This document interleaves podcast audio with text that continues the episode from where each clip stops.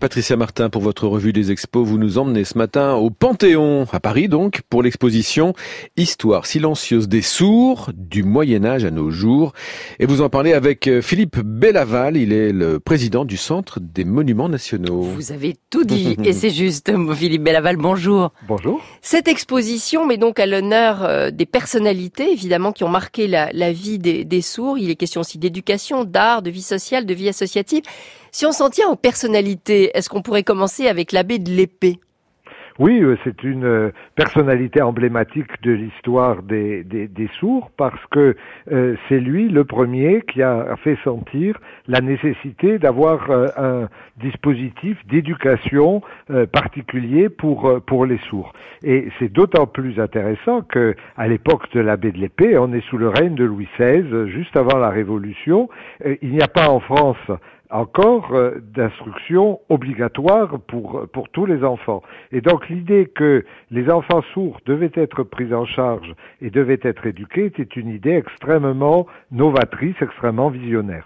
Et l'abbé de l'épée, d'ailleurs, il est mort en 1789, mais en fait, il avait rencontré des sœurs sourdes, hein, c'est ça qui lui avait donné... Oui, tout à fait, mais il y avait de toute façon euh, une sorte de, comment dirais-je, de, de lien entre euh, certains ordres religieux et les sourds, parce que vous savez que euh, dans le passé, et même encore aujourd'hui d'ailleurs, certains ordres religieux imposent le silence à leurs membres.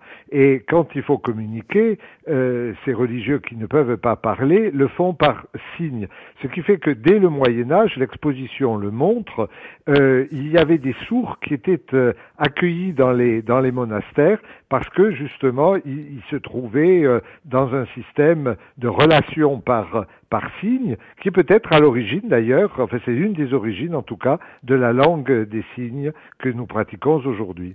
Alors il y a un homme dont le nom ne dit peut-être pas grand-chose au, grand public, qui a créé pourtant la première association sourde au monde, et c'était à Paris, c'est Ferdinand Berthier, ça c'est au 19e siècle. Oui, on est au 19e siècle, et, Ferdinand Berthier, effectivement, c'est un des, des héros de cette histoire silencieuse des, des, des sourds, parce que euh, il, est très peu connu, mais il a beaucoup fait pour que les personnes sourdes sortent de leur isolement et au travers de cette association, au travers euh, des clubs qui se sont euh, progressivement constitués ensuite, les sourds ont eu des espaces où rencontrer d'autres sourds, où communiquer et où finalement faire l'expérimentation de la société et de la citoyenneté. Au nombre des militants donc pour la cause des sourds, il y a quelqu'un que le grand public connaît cette fois-ci, c'est Emmanuel Laborie, hein, surnommé La Mouette, qui avait reçu un Molière en 1993 pour Les Enfants du Silence. Il était donc tout à fait normal que cette exposition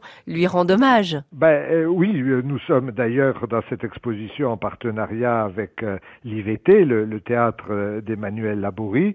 Ce qui est extraordinaire, c'est que au travers du Molière que Emmanuel Laborie a, reçu, c'est tout d'un coup euh, le monde des sourds, euh, la langue des signes qui, déboule sur le petit écran et que, tous les foyers euh, prennent conscience du fait qu'on peut faire du théâtre, on peut devenir une vedette même en étant sourd. Mais je crois qu'il y a encore d'autres progrès à faire pour que les sourds soient totalement insérés dans la société, mais le fait que euh, personne sourde comme Emmanuel Laborie puisse être une vedette du théâtre et de la télévision, c'est un progrès considérable. En tant que président du Centre des Monuments Nationaux, euh, Philippe Bellaval, c'était important pour vous que de d'établir ce partenariat euh, avec l'Association des Amis de la Baie de l'Épée, avec l'Institut national de, jeunes sourds de Paris? Oui, bien sûr, parce que si vous voulez, moi je pense que euh, le propos de cette exposition est de, de manifester euh, la place des sourds dans la société et de montrer que, comme tous les autres citoyens, ils sont chez eux euh, au Panthéon.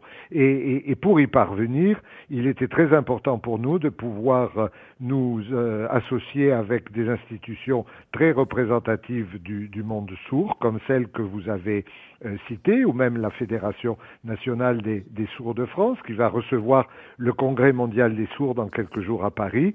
Voilà, nous, nous, nous souhaitons vraiment montrer que les, les, les grands personnages qui jalonnent cette euh, histoire des, des sourds méritent d'être mieux connus, méritent d'être honorés. Merci beaucoup Philippe Bellaval. Merci à vous. Et je rappelle donc cette exposition L'histoire silencieuse des sourds du Moyen Âge à nos jours, c'est donc jusqu'au 6 octobre au Panthéon à Paris.